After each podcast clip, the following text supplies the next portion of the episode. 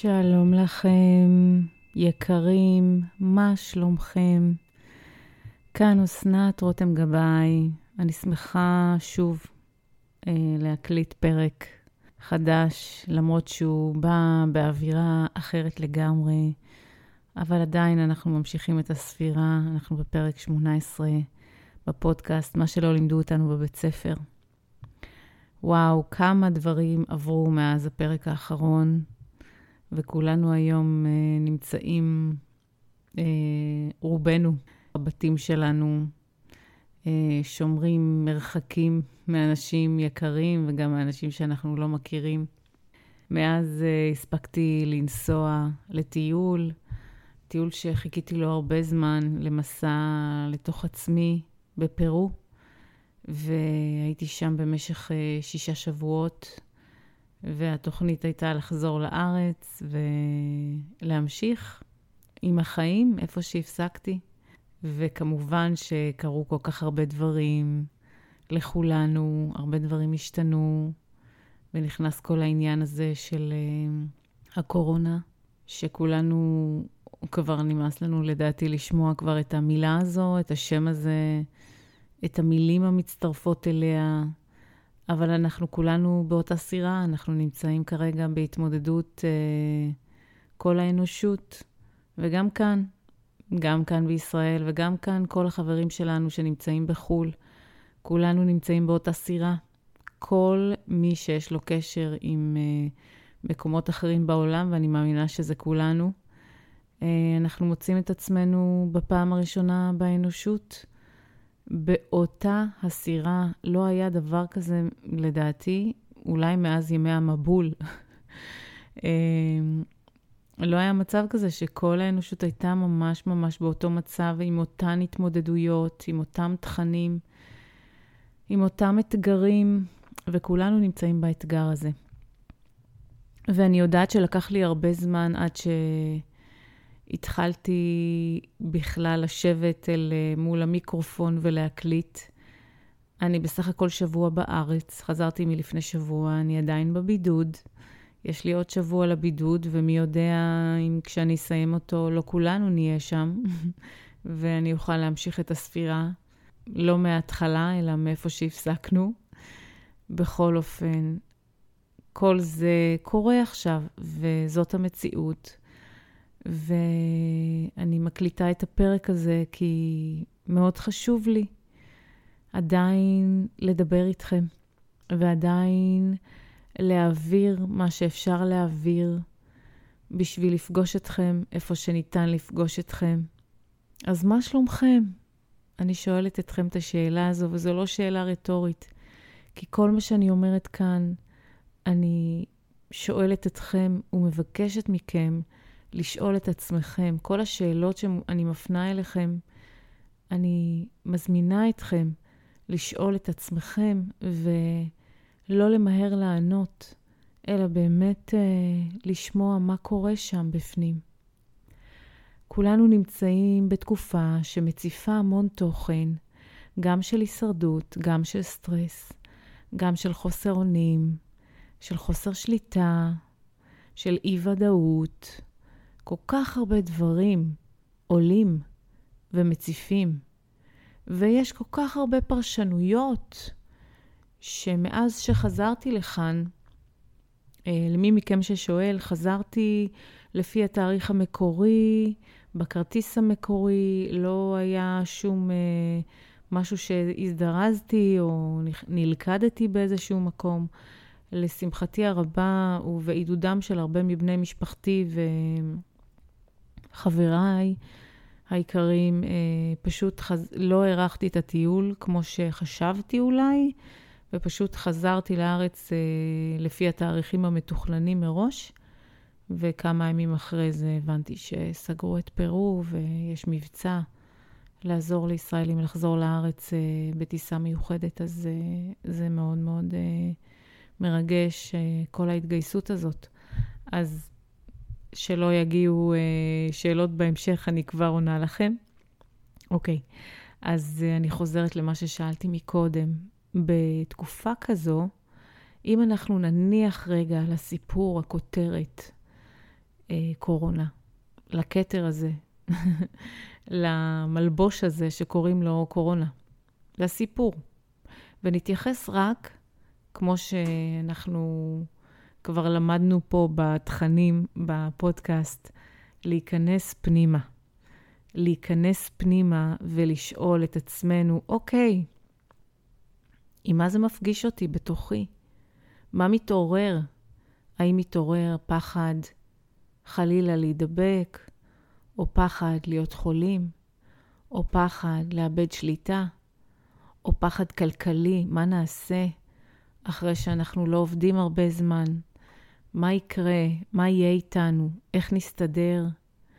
או רצון אה, לגרום לכולם אה, להירגע, אולי יש לנו תפקיד שאנחנו תופסים בתור אה, המרגיעים המשפחתיים של החברים.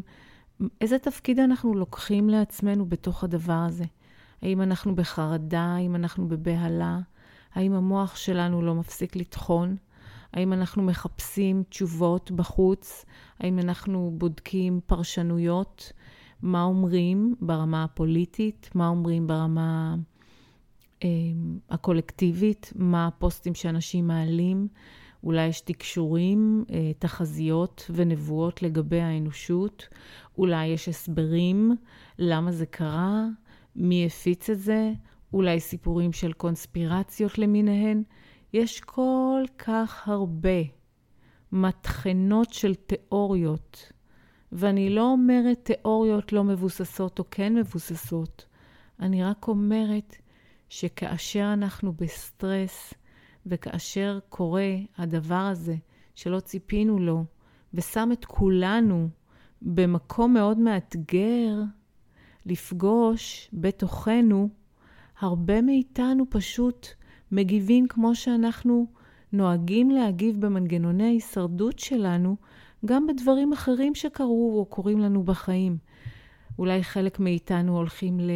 להילחם בזה, ולאכוף את זה, ולפחד מזה, ולהיאבק בזה, ולנסות לקדם את זה, ולהתעדכן באופן אובססיבי בחדשות מה קורה, ובעדכונים, ובאינטרנט, כדי להרגיש איזה, איזושהי סוג של שליטה, כביכול, במצב. זה מנגנון הישרדות. כשאנחנו הולכים לשכל, וכשאנחנו הולכים לניתוחים אינסופיים ולאגירת מידע ולאגירת אינפורמציה ולהיות מעודכנים, יש הבדל בין מדי פעם להתעדכן, אולי פעם ביום, ולראות, אוקיי, מה ההנחיות החדשות, מה מודיעים לנו שכרגע ההנחיות החדשות. זה אוקיי, זה מחובר למציאות, אבל מה קורה כשמגיעים למצבים של bingeing, למצבים של אי אפשר לעצור את זה שכל הזמן צורכים עוד ועוד ועוד מידע ועוד עדכונים ומעבירים עדכונים. זה מנגנון הישרדותי.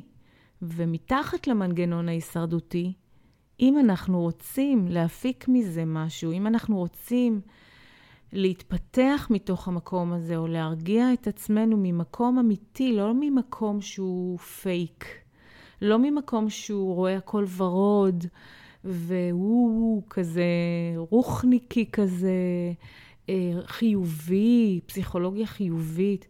זה הרבה פעמים מנגנון הישרדות. אז אני יכולה לתת לכם, אני כבר בשבוע הזה הספקתי להבחין בכל כך הרבה מנגנונים שעובדים כמו משהו כביכול פרקטי או תפיסה מקדמת אה, של הדבר. מנגנון הישרדות של לכעוס ולהאשים, זה בגלל שאנשים לא שומרים, זה בגלל הסינים, זה בגלל האיטלקים, זה בגלל קונספירציות, זה מנגנון שמאשים ומשליך החוצה, שופט ומבקר, מה אחרים עושים, למה זה ככה ולמה זה ככה, מחפשים אשמים. את מי, את מי אני צריך לתבוע פה? יש, וזה מנגנון הישרדותי, כדי לא להרגיש את הפחד. כדי לא להרגיש את חוסר האונים, כדי לא להרגיש את זה שאין לנו שליטה על מה שקורה, ואוקיי, מה קורה בתוכי, מה קורה בתוכנו ברמה הרגשית, מה קורה בתוכנו ברמה האנרגטית. רגע לעצור. יש את זה, ועוד דוגמאות שאני יכולה לתת, כמו להיות ממקום שמנסה להסביר למה זה קרה? זאת אומרת, אה, מנסיבות רוחניות למשל, אה, היינו, האנושות הגיעה למצב כזה שהיא כבר אה, עשתה הרבה פשעים או עשתה הרבה דברים לא טובים או פגעה באחרים או היה ניצול, ונכון, כל הדברים האלה הם באמת קרו במהלך השנים, אבל זה לא עונש. חברים, לא קיבלנו כאן עונש. זו לא ההסתכלות של היקום עלינו כיצורים שצריכים ללכת בדרך מסוימת, ואם אנחנו לא נלך בה, אז אנחנו נקבל עונש. תסתכלו על זה כמו משהו שהוא לא טעון ברגשות שליליים. זאת אומרת, אם אני אוכל הרבה ממתקים, והרבה אה, מזון לא בריא ומעובד, לאורך הזמן סביר להניח שאני ארגיש פחות טוב ואני אשמין. זה לא עונש, הגוף שלי לא מעניש אותי על זה שלא אכלתי בריא, או על זה שאכלתי junk food. הוא לא מעניש אותי, הוא פשוט מגיע לאיזה מצב של overdose, ואז יש הרבה רעלים בגוף, ואז הגוף מתחיל לאותת שהוא לא מרגיש טוב, ולכן אני... אה, כאחראית על הבריאות שלי צריכה לקחת אחריות ולעשות שינוי.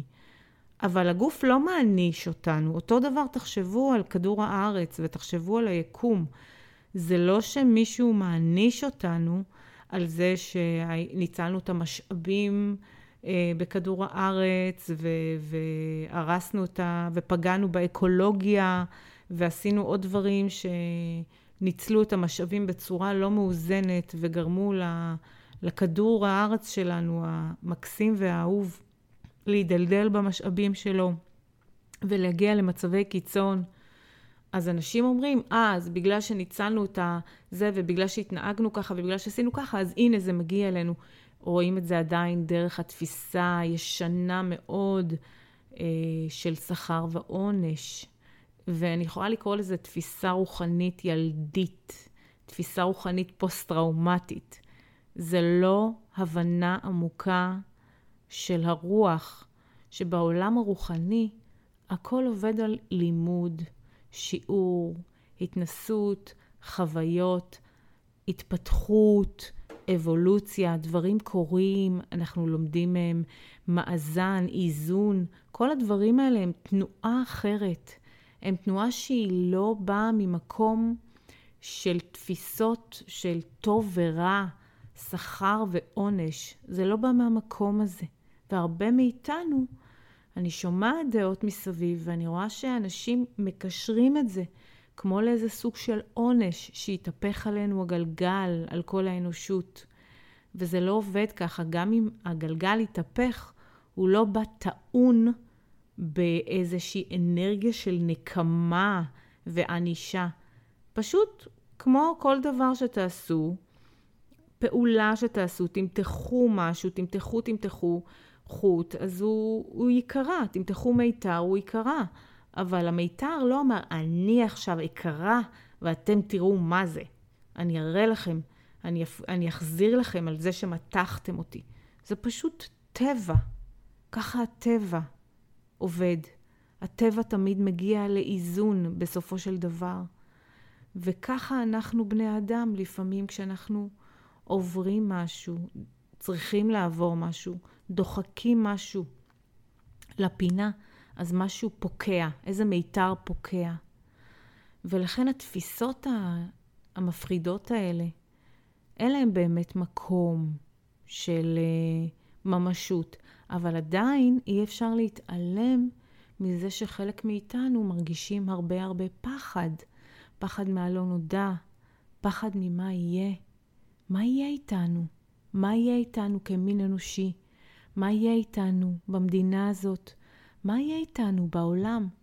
אלה שאלות שאין לנו עליהן תשובות, אבל מכיוון שכבני אדם מצב כזה פתוח וחסר אונים וחוסר ודאות מעורר אצלנו במערכת עצבים סטרס ודחק, אנחנו נלך עם השכל שלנו באופן טבעי אל מנגנוני ההישרדות שלנו ונחפש תשובות, גם אם הם רק ספקולציות ורק ניחושים וגם אם אנשים יביאו את זה בתור תקשור, או משהו שבא מתוך אה, מקום גבוה יותר, עדיין, עדיין, אף אחד לא יודע לאן פנינו באמת. כי הדברים האלה כרגע קורים ומתהווים תוך כדי תנועה. אנחנו נעשה ועושים כמיטב יכולתנו להתאזן אל מול הטלטלה הזו, לייצב את עצמנו אל מול התנועה המטלטלת הזו, אבל עדיין אנחנו לא יודעים לאן זה פונה. וזה יכול לעורר המון המון פחד בנו. ואני רוצה לשאול אתכם, כי אם אנחנו גם כקולקטיב, כקבוצה, כאנושות או כמדינה, מתמודדים עם זה באופן שבו אנחנו מתמודדים עם זה, אז איך אנחנו כאינדיבידואל, כבן אדם, כל אחד מאיתנו אחראי לקחת אחריות על העולם הרגשי והאנרגטי שלו. זאת אומרת, לקחת אחריות זה אומר דבר ראשון, להיות כנים. להסתכל ולהגיד, איך אני מרגיש? איך אני מרגישה עם זה? לא מה אני חושבת על זה, ולא מה דעתי על כך, ולא מה אני מניחה שיקרה או שקורה, אלא מה אני מרגישה. וככל שנהיה יותר כנים, ולא ננסה להיות חיוביים, ולא ננסה להיות מתוחכמים או צודקים, פשוט נסכים להרגיש את מה שאנחנו מרגישים. ואני יכולה להגיד לכם שב, שבדקתי את הדבר הזה עם עצמי, ואני עדיין בודקת כל יום ביומו, מאז שחזרתי, מה אני מרגישה. ואם אתם רוצים, אפשר לעשות את זה ביחד עכשיו. אז אני אתן לכם כמה רגעים למצוא לעצמכם מקום שקט שאפשר להתכנס בו פנימה, ועשינו את זה בפרקים קודמים, לעתים בהתכנסות פנימה אל עצמנו. אז יש לנו הזדמנות שוב לתרגל את זה ביחד.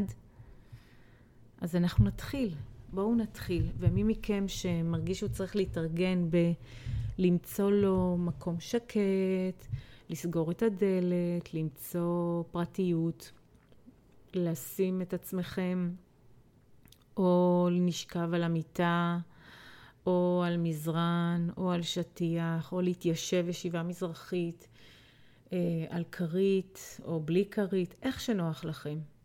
בואו נראה איך אנחנו יכולים ביחד להיכנס פנימה לתוך מה שקורה לנו עכשיו, ברגע זה, בלי אג'נדות, בלי להתכוונן להגיע מ-A ל-B, בלי, בלי כוונה להגיע למקום מסוים. אין לנו שום אג'נדה. אנחנו רק רוצים לבוא ולבקר פנימה בתוכנו, היי, hey, מה שלומי? איפה אני בתוך כל הסחרחורת הזאת? בתוך כל המערבולת הזאת? ולפני שאני באמת מכניסה אותנו, או נכנסת ביחד איתכם, אני רק רוצה להזכיר לכם שלא ציינתי את כל מנגנוני התגובה, ואחת מהן היא גם אסקפיזם. זה, אתם זוכרים את הפרק 17, Fight, Flight, Freeze or Phone? אז יש את ה fight שאנחנו מכירים, של ה... לנסות להתגבר על דברים, להתווכח עם המציאות, לכעוס, להאשים, לתקוף. flight זה להיעלם, זה כאילו להתנתק, זה כאילו להיות באיזה סוג של אסקפיזם. אני לא פה, זה לא קשור אליי, whatever, שידברו מה ש... אני לא רוצה לדעת יותר מדי פרטים, אני אכנס לבועה שלי. יש את הפריז שזה קיפאון, שזה מין מצב של חוסר אונים, ואולי איזה סוג של, לא יודעת אם חוסר תפקוד, אבל אה, סוג של אה, לא זזים, יושבים כל היום באותו מקום, אוכלים הרבה, מנסים כמה שיותר כאילו להיות uh, פחות uh, בתנועה וכמה שיותר פחות להיות בקשר, כאילו להקפיא את הכל, לא, לא להיות uh, ערים. וכמובן פון זה המקום של ה... לרצות, להתחנף. אם אתם זוכרים את זה במנגנוני הישרדות, ב... לא בדברים כאלה, אלא אפילו מול אנשים, במערכות יחסים, פון זה להתחנף, זה לשרוד. והרבה פעמים לשרוד מתוך מקום של ריצוי, להיות נחמדים מדי, זה לפעמים יכול לקחת אותנו למקומות של חיוביות יתר, כאילו לעודד את כולם, ולדבר על הדברים יהיה בסדר ויהיה טוב, ולקחת את התפקיד הזה של הצ'ירלידר והמרגיע, וכל ה... וכתפקיד, ממש כתפקיד, לא כחלק מה שאנחנו עוברים, אלא כתפקיד שרואה את זה כמשהו ש... לחשוב חיובי, ולא לחשוב על פחד, ולא לדבר על דברים מלחיצים, ולא לפגוש את המציאות, אלא רק נהיה חיוביים, והכל יהיה בסדר, והכל יהיה בסדר. עכשיו, מצד אחד זה מדהים, זה נפלא. זה נפלא שיש אנשים שהרבה מאיתנו פונים לעבר הראייה החיובית, הרואה את האפשרויות אה, הטובות שיש בזה. אבל מה קורה כשאנחנו מנסים לדלג מהר מאוד על השלולית הזאת של התחושות ושל הרגשות, על הרגשות, על החלקים האלה שמתערבלים בתוכנו, ומנסים מהר מהר מהר לסדר את זה ולהגיע למקומות של uh, הנה, הנה, הנה, הנה, מצאתי, עכשיו הכל בסדר, אנחנו נחשוב חיובי, להתרכז בלהיות חיובי. זה משהו שהוא כמעט נאורוטי, ואני רואה את זה המון המון ברשתות. הניסיון הזה להרגיע ו- ולהיות עם המון מוטיבציה ואמביציה להוביל אנשים לחשיבה חיובית, ובואו נעשה משהו בנוגע לזה, ובואו נסדר את זה, ובואו נסדר את זה, ובואו נייפה את זה, ובואו נסדר את זה. וזה ממש מתיש. זה מתיש. כל המנגנונים האלה, הם מתישים לנו את המערכת. וכדי שנפגוש מה קורה לנו באמת, אולי כדאי שנעצור, אולי כדאי שנשב רגע ונתכנס פנימה לתוך עצמנו במבט באמת סקרן ופתוח ומוכן ומסכים לפגוש את מה שיש? בשביל שנוכל להתקרב אלינו, אנחנו לא יכולים לבוא עם אג'נדה. אם אנחנו רוצים להתקרב אלינו, אנחנו באים פתוחים ומקשיבים ומתבוננים ומסכימים להרגיש את מה שיש, את מה שיש, לא את מה שהיינו רוצים שיהיה. ולפעמים זה כואב, ולפעמים זה מפחיד, ולפעמים זה מרגיז וזה מעצבן וזה מעורר הרבה התנגדויות. אבל זה מה שמתקיים בתוכנו ולכל אחד מאיתנו מתקיים בזמן נתון משהו אחר. מאוד הגיוני שמה שפגשתי בתוכי אתמול לא בהכרח זה מה שפגשתי בתוכי היום, ומה שאפגוש בתוכי מחר. ההסכמה היא רק להסכים להיפגש, להתקרב אלינו, להתקרב אלינו באמת, מתוך מקום שרוצה לפגוש אותנו, בלי שיפוט, בלי ביקורת ובלי ניסיון לסדר את זה. אז אתם מוכנים? בואו נעשה את זה ביחד.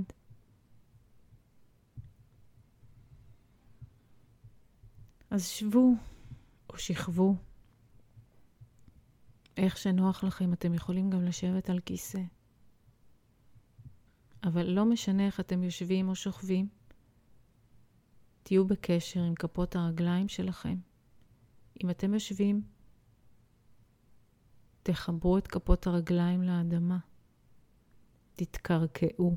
להתקרקע זה אומר להוריד את תשומת הלב שלנו לכפות הרגליים, לעצמות הישיבה, לכל מה שנשען על מה שמחזיק אותנו. אם זה עצמות הישיבה, אם זה נקודות המשען, אם זה כפות הרגליים, לאדמה, אנחנו רוצים ליצור קשר עם קרקע ולהתחבר לגוף שלנו, לא דרך הראש, לא דרך הבועה הזאת שאנחנו מבלים בה כל כך הרבה שעות ביום, בבלון הליום הזה, הראש שלנו, כל כך הרבה מחשבות. אנחנו רוצים לנקז את כל האנרגיה האווירית המסוחררת הזאתי, ולהתחיל להוריד אותה לגוף דרך תשומת הלב שלנו ודרך הנשימה. אז נתחיל בנשימה עמוקה פנימה. ושחרור.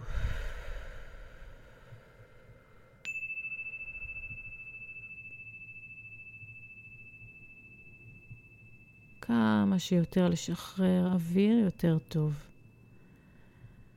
ואני יכולה להציע לכם שהנשיפה תהיה יותר ממושכת מהשאיפה. שאיפה זה להכניס את האוויר, וכשאתם נושפים, תשחררו את הנשיפה מהקודקוד, במורד הגרון, במורד בית החזה, שרעפת, בטן, במורד האגן, במורד הרגליים, לתוך כפות הרגליים, לתוך האדמה. זאתי הנשיפה. אם אנחנו נתרכז יותר בנשיפה ונוודא שהיא יותר ממושכת מהשאיפה, מערכת העצבים שלנו לאט לאט מרפה. אבל תיקחו את הזמן, אל תמהרו. אין לאן להגיע, אין למה למהר. אנחנו כאן עם הנשימה שלנו.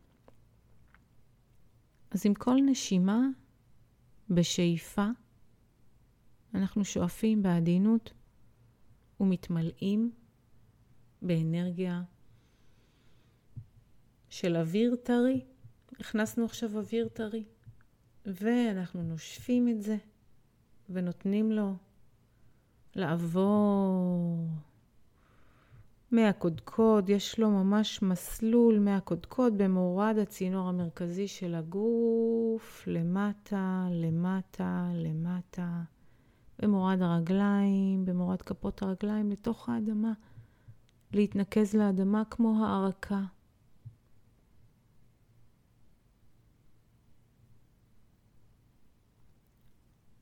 ואם אתם מרגישים קצת לחץ על מרחב הנשימתי שלכם, אתם יכולים ממש לקחת שאיפה מלאה בקול, להחזיק ארבע פעימות ולנשוף.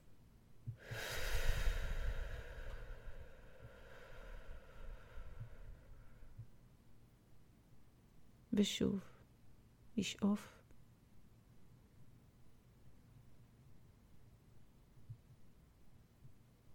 ולנשוף בקול.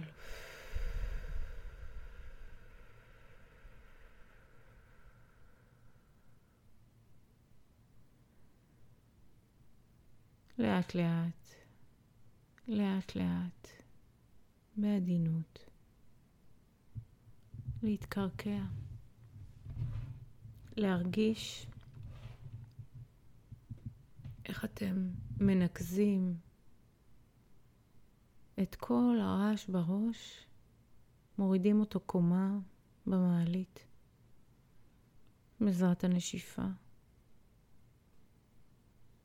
למרחב של בית החזה, למרחב של הבטן,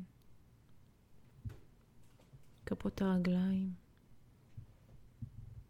ממשיכות את ההזרמה. לרצפה, לקרקע, לתוך האדמה.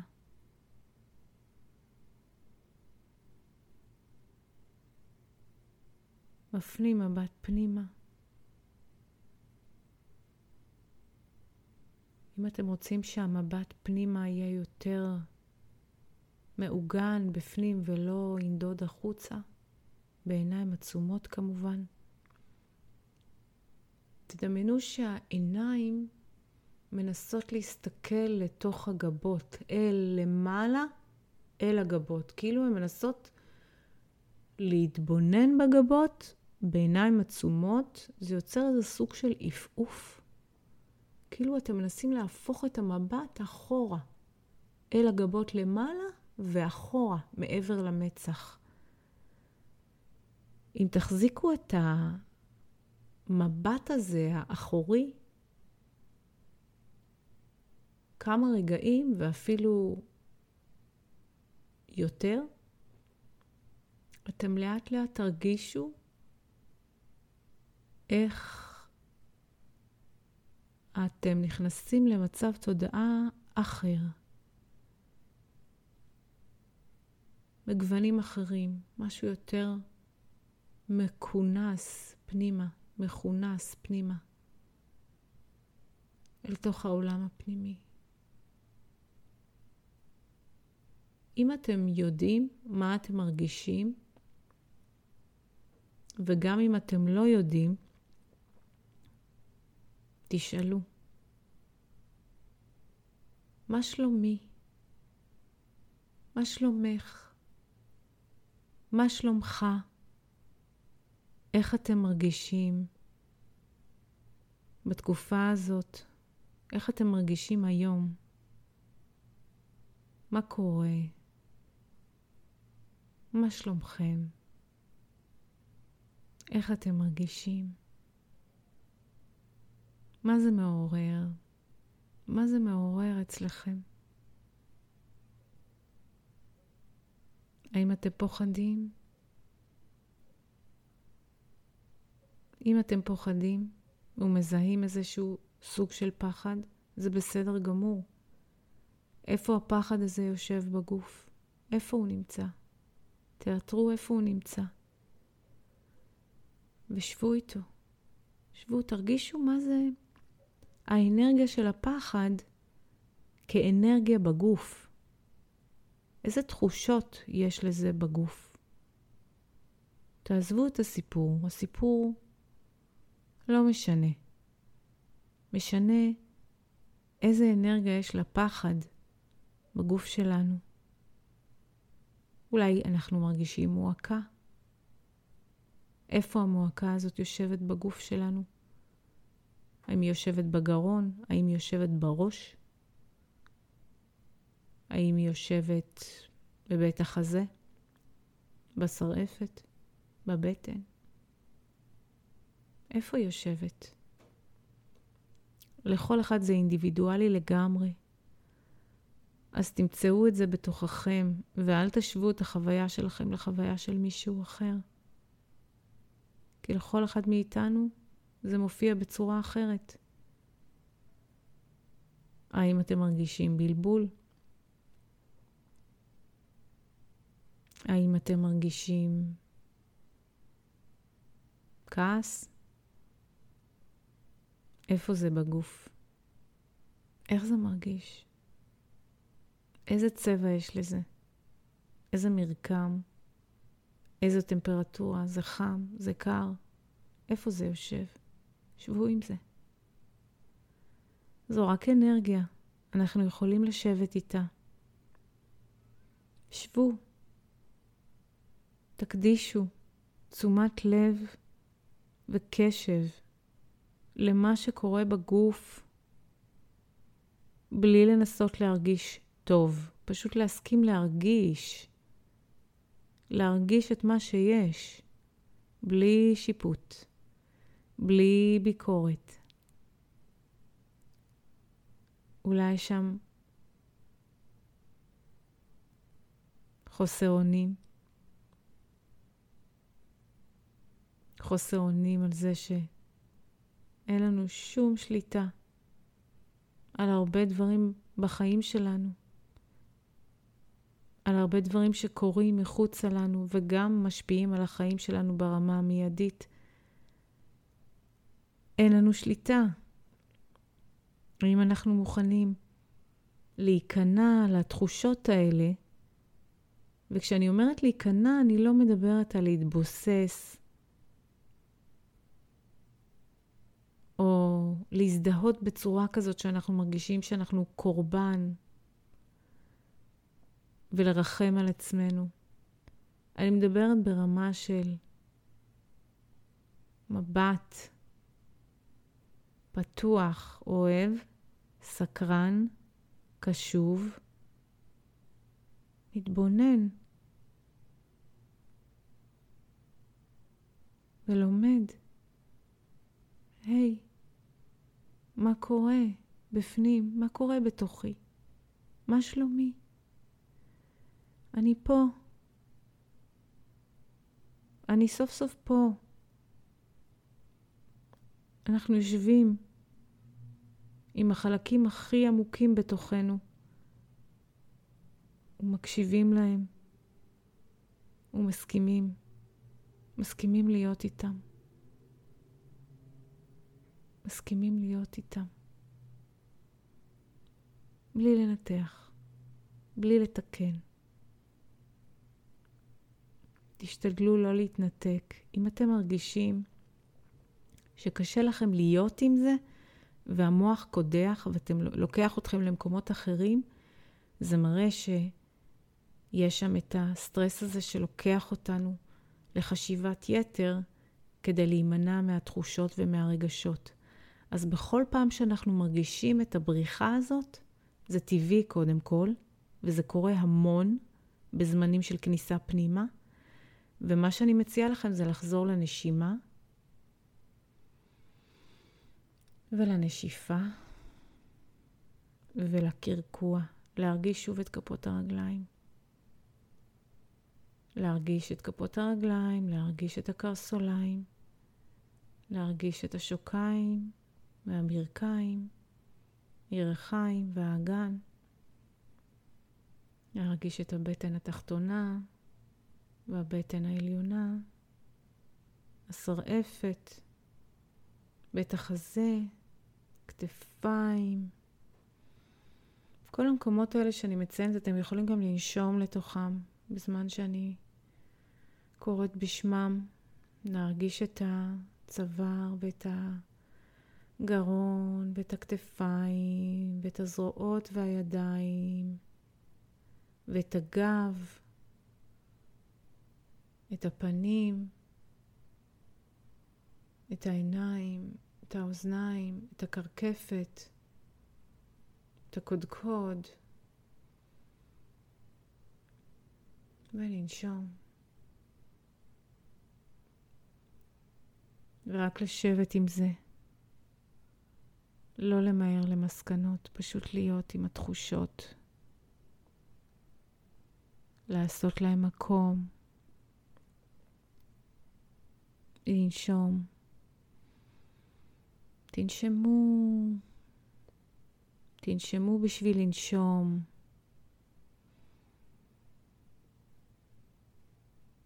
תנשמו כדי להתחבר דרך הנשימה לעצמכם בעוד רמה. וההסכמה הזאת לחקור מה קורה בתוכי. מה קורה בתוכי? איך אני מרגיש, איך אני מרגישה בתקופה הזאת? מה מדאיג אותי? מה מפחיד אותי? מה משמח אותי? מה נעים לי? מה לא נעים לי? מה מטריד אותי? להכל יש מקום.